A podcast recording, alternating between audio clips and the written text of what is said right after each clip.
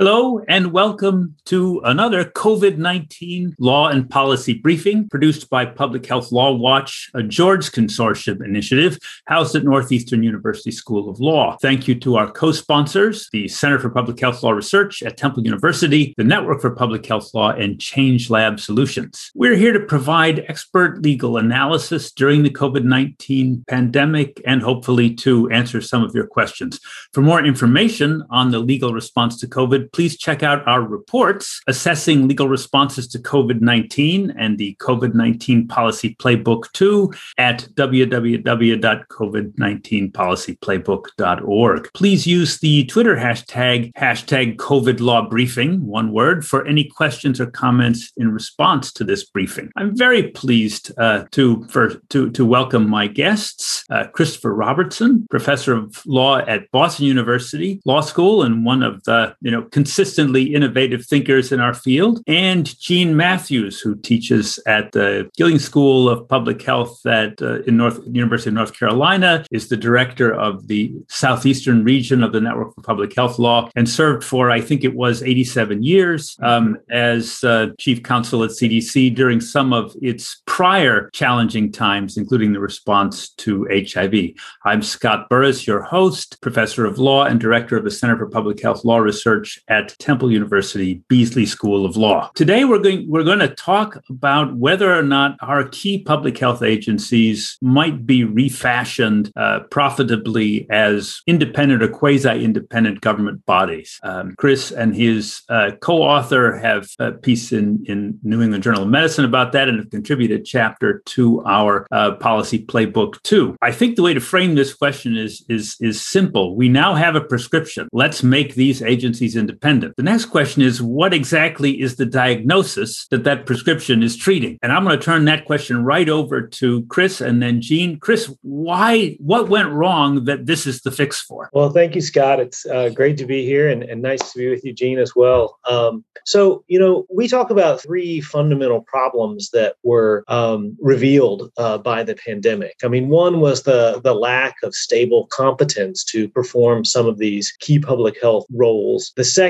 was a lack of public trust in their own institutions, knowing that they were getting sound scientific advice and reliable scientific decisions uh, across uh, the political divide. And, and thirdly, we we were, I think, we discovered again uh, the uh, the lack of federal power uh, that was in existence to do some very basic things like track data um, about um, COVID nineteen deaths nationwide, uh, leaving um, you know in other bodies like reporters to try to cobble together such statistics. So, you know, it's it's competence, it's uh, trust, and it's also federal authority. But I think, you know, if we if we want to laser in on the independence part of it, I think it really goes that second one, which is the trust, where we had uh, multiple examples of the White House and Health and Human Services uh, installing political, I'm going to use the word political cronies uh, into uh, the CDC uh, and then manipulating, I'll use that word explicitly, uh, the outputs of the CDC. Um, and we have a we had some remarkable reporting from last fall uh, explaining how uh, uh federal officials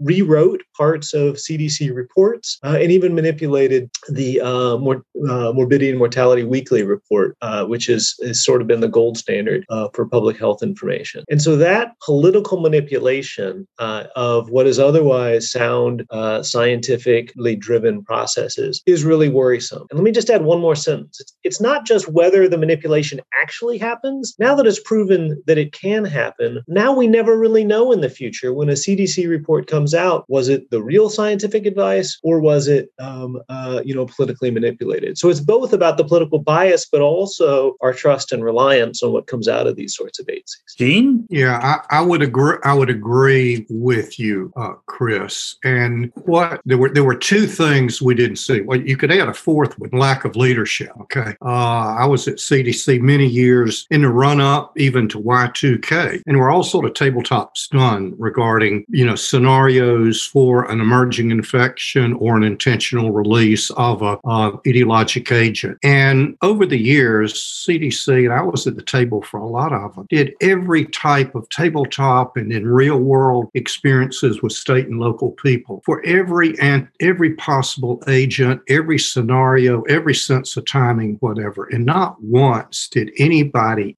cross anybody's mind to inject into the scenarios of failure of leadership. And so that is what we dealt with here. And and certainly you can pick on the Trump administration, and they they they certainly earned their fair share, in my opinion. But but um, it really occurred all the way through our federalist system of government at the national, at the state, at the local. There's vast discrepancies in how locals and globally we saw pandemic polarization, pandemic populism break out in all sorts of countries. As, as this is more in Scots. So that's one piece, and then the other piece that I don't think anybody in public health ever saw coming was public health becoming politically weaponized by by extremes on the left and the right. And we just got chewed up like, you know, Bambi wandering into the battle of the alien versus the predator, you know. Uh, we don't have the skill sets. I think I, I, better stop there. Well, I just want, now that we're making the list of problems, I guess I want to throw in uh, a couple more because I like your list. I think we're so far, you know, broadly on the same page. But particularly when we think of redoing the CDC as a less politically sensitive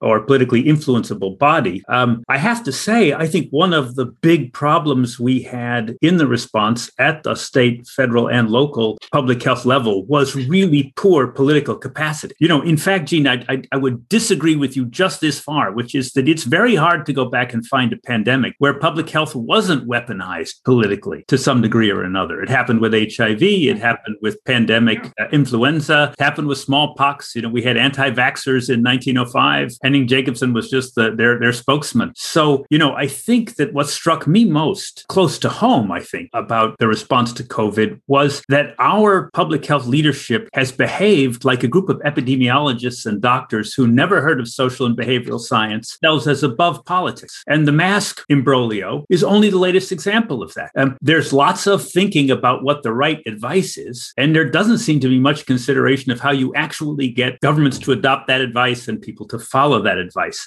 So when I think of the, the you know, trying to restore CDC's functioning, I kind of feel like, well, actually, I'd like some good politicians in there. They need to be hearing some people who have thought through the politics. Well, you know, if I could add in, I, I, I think you said two related but distinct things there is, is, is the importance of social science and behavioral science and thinking about it, you know, managing an epidemic is as much about managing behavior uh, as it is about, um, um, you know, managing whether a new uh, therapeutic is approved or not. Um, and so whether it's masks or uptake of the vaccine, I would like to see a lot more behavioral science and focus groups and survey experiments and things like that as primary inputs and primary outputs uh, of the public health process. Um, and to the extent that that's, you know, that I think that would be another great topic for us to spend an hour on is, is how. Well, I'll just say, see my in. commentary with Evan Anderson and Alex Wagenaar in the New England Journal this week because we, we make that point. I'll be tweeting it. And, and if I could just say, Scott, you're absolutely right about the lack of political acumen recently. If you look back historically at the epidemics, at, at the 1918 flu, if you look at uh, in the 1930s, the, the venereal disease outbreak, there were political skill sets brought to bear within public health. Public health at the grassroots level had to be politically astute because they were quarantining people for smallpox or polio or whatever.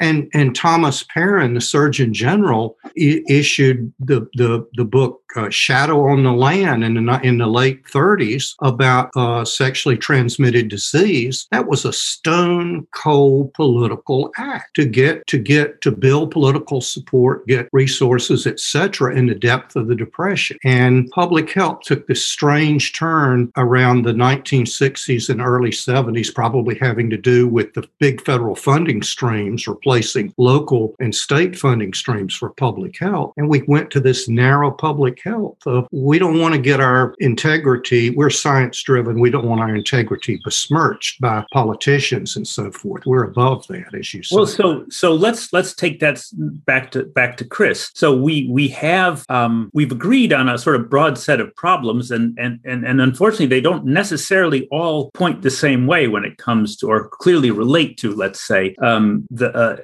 uh, an independent CDC. So we get potentially more political independence, um, and I'll come back to that question. But but let's assume we have the political independence. Do you see ways in which greater independence can deal with the competence problem? And I think we've now defined a competence problem that has to do with social and behavioral science. It has to do with political acumen, um, and it has to do, in a sense, with leadership. Um, an independent agency led by a skilled leader will behave differently than one uh, run by a, a, a, clod. So, how how big a, a benefit are we going to get from the the the effort of of of of, of changing the structure? Well, I think one way to think about competence as a trade off between um, technical skills and managerial skills um, versus um, being, I use the term political hack before. And that's one way we lose competence is when experts are replaced by, by non-experts who are favorable to the to the president or, or to the politicos. And so um, to the extent that you can have a selection process um, that that spans any particular um, uh, presidential term, I think you can start to develop um, a, a, competence. So I think our, the Federal Reserve Board is a great example of that. I mean, these are uh, high level uh, economists that have been appointed to the Federal Reserve Board and other high level uh, executives of, of, of major uh, banking institutions. That's a pretty healthy sort of ecosystem of, of competence and expertise that's in the Federal Reserve. And, and as a result, we've had a remarkably stable economy, um, uh, you know, for, for decades. So um, whether that can be replicated, some even legally, it's, it's arguable that the Federal Reserve is, is sui generis. It's not even clear that the Supreme Court would hold it constitutional if it was created today. But, but let me just put a thumbtack in that and say that's an example of how you can get uh, successive waves of competent leaderships, even if their political preferences waver, you know, 10 degrees left or 10 degrees right of center, depending on who's who's in the chair. All right. Well, so Gene,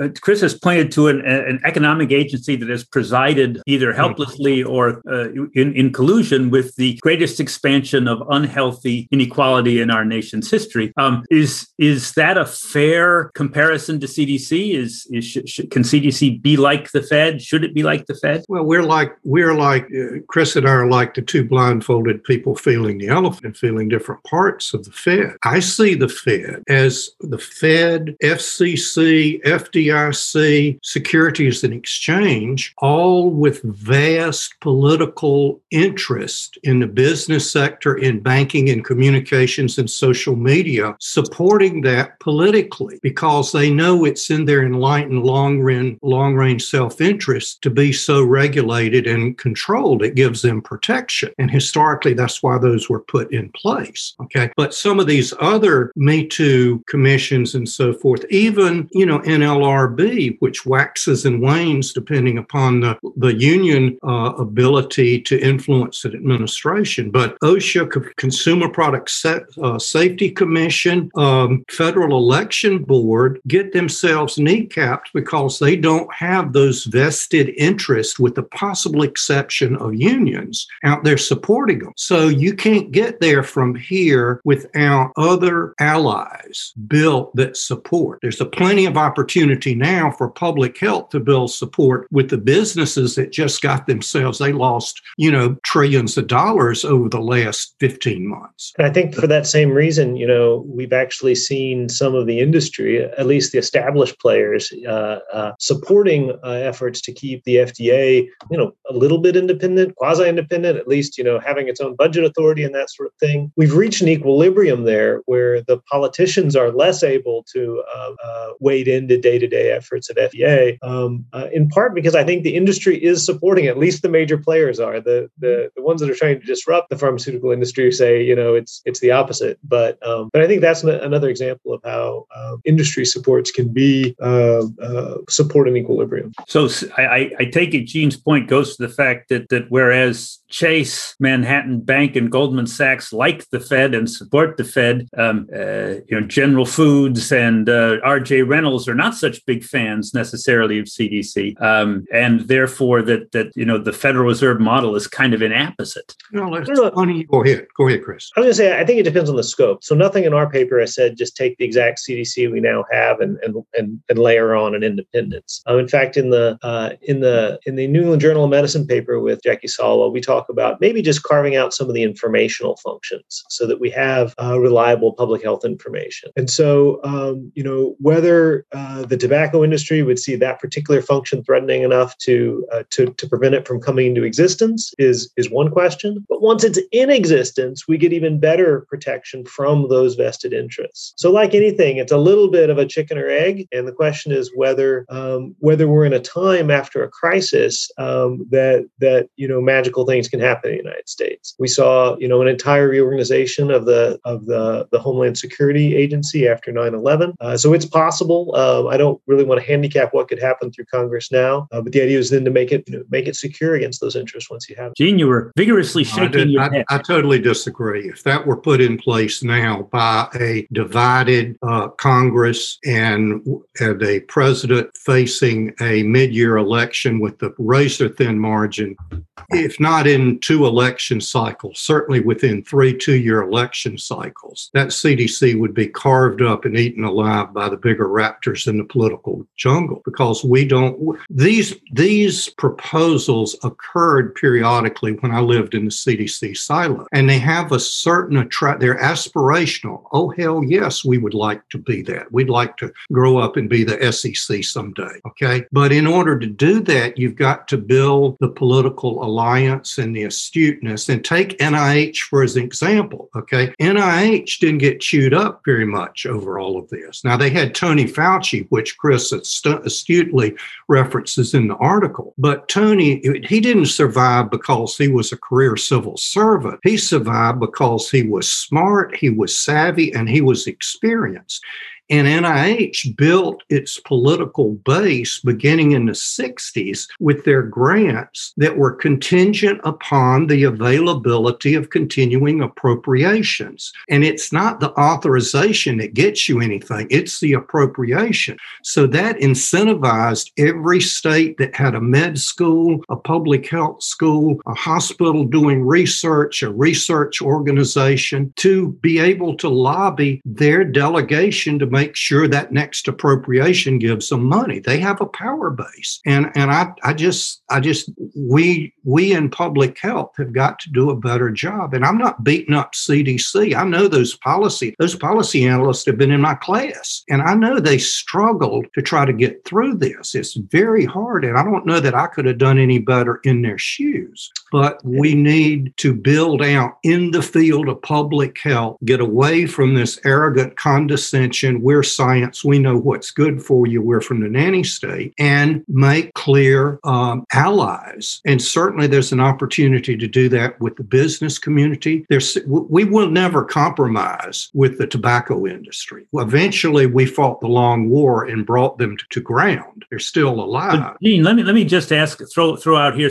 I feel yeah. that at this point a, a, need to talk about marijuana. Um, not necessarily to use it just at this moment. I still have more hope, but but but to talk about it, this is a point that that uh, Jackie and Chris make in the paper, which is, um, you know, let's look for a solid, independent funding stream for CDC. That and and you've talked about the analogy to NIH and the fact that their that the strength of their of of, of their um, uh, of their their political strength depends in part upon their their wealth and their ongoing commitment to make sure that that wealth remains. So, you know, Chris, when I thought when I saw the marijuana suggestion and read your chapter, I was thinking, you know, this is really sounds another way to think about this is we need a public health institute. You know, a model that has popped up around the world is the is the quasi-independent or independent public health institute with dedicated funding that knows every year what its budget's going to be, no matter what it says, um, and at least depending on the consumption of marijuana or cigarettes, and is free to to to act and advise um, without fear of getting punished politically. Is that how important is funding in your in your respective thinking? Thinking, Gene and Chris? And is that a way to move forward on independence without talking about independence? Yeah, I mean, I think uh, the two uh, puppet strings that Congress and the executive has, if they want to manipulate or or direct the work of an agency, are personnel uh, and um, and money. And so we've seen historically efforts by Congress to um, cut an agency out at the knees if it's doing something that that some powerful chairman uh, of a committee dislikes. And so, yeah, that's exactly right. You pulled that out the paper, we, we suggest that uh, if we could get to the legalization of marijuana eh, federally, which is supported by broad majorities, um, uh, then that would provide a potential humongous revenue stream that we could allocate towards uh, an independent public health agency. Not unlike the way the SEC is funded through uh, transaction fees on options and equity trades, or the Federal Reserve Board's funded through bank fees. Uh, the idea is to create this this independent path um, that uh, that avoids um, any congressional or or uh, federal uh, pr- uh, presidential manipulation. Gene, money. Yeah, money. I'm I'm sorry, Chris. I respectfully disagree. There is no such thing under our Constitution as a pot of money coming through the federal government. Your point, I think, if I may summarize, was what one Congress does, another Congress can undo. And so what as one we, president does. as Yeah. one president can do. So, as we now come to the end of our um, 20 minutes, I would like to give each of you a chance to, to sort of give your um, final, you know, 30 seconds on the merits uh, and or mechanisms um, of an independent uh, set of public health bodies um, at the federal level. Great, thanks, Scott. It's been great to have this chance to chat. And you know, I think ultimately it's a matter about of, of creating an institution uh, that is both reliable, deserving of our trust, and one that appears trustworthy. And so, I think we do have basic principles of some federal agencies that have successfully done that. We have other examples of federal agencies that have been hamstrung by politics, even though they've tried to be made uh, independent, uh, like the FEC or NLRB in some in some decades. Um, but I think this provides a pathway to uh, reduce uh, the level of political interference at a granular way, so that when um, you know a report comes out of the CDC, uh, we will know that we can rely on that data, just like we know uh, we can rely on data coming out of the Federal Reserve Board or other agencies. So um, it's just uh, really a set of tools that we should have in our toolbox as we're thinking about institutional design. So thanks for the time and enjoy hearing your thoughts, Gene. Yeah, um, I, would just say I was hired by the legendary Bill Foege when he was CDC director. He is still the legend and active in the game all these 40 years later. And he taught two generations of public health people that every public health decision is a political decision. And most political decisions are public health decisions in that they affect appropriations and, and structure. And so, Chris, you and I are on the same page here about this is about big public health, not narrow public health that lives in a cave and doesn't go out and deal in the real world of, po- of political infight. We're going to get dirty. You can't you can't help it. So the two things we need is one internal and one external. Internally, across the field of public health, from federal, from global, federal, state, local,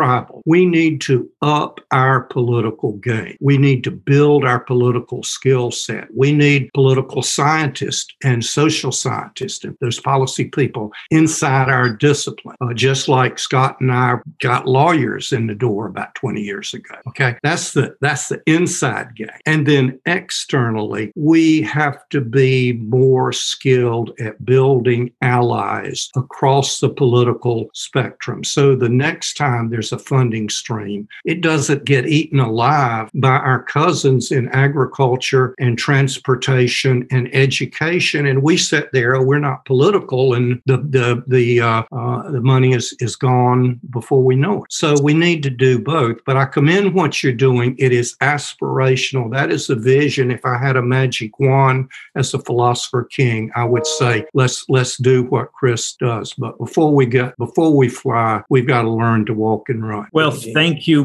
both, um, Gene. I don't, I can't top that, um, and I think it's enough to say that that all of us on this call want a strong CDC, a strong FDA that do their jobs better. All of us feel more or less wounded as lawyers out there waving the flag for these agencies for so many years at the performance that ultimately ensued in COVID. And I think none of us think it's enough to just point at the ex-president and say it was all him. Um, we got a lot of house cleaning to do, and we need a toolkit for that house cleaning. So I encourage everybody to look at our policy playbook, read uh, Chris and Jackie's article, uh, follow Gene at the Network for Public Health Law, uh, and join us uh, for the next COVID policy playbook uh, legal briefing. I, I thank you all for listening today. We'll be broadcasting mostly twice a week um, at noon e- uh, Eastern Time, usually Tuesday and Thursdays. Um, recordings are also available on the Public Health Law Watch website, and um, the eminent Nicholas Terry archives the shows at This Week in Public Health Law. The podcast can be found at www.twihl.com or at your local purveyor of podcasts.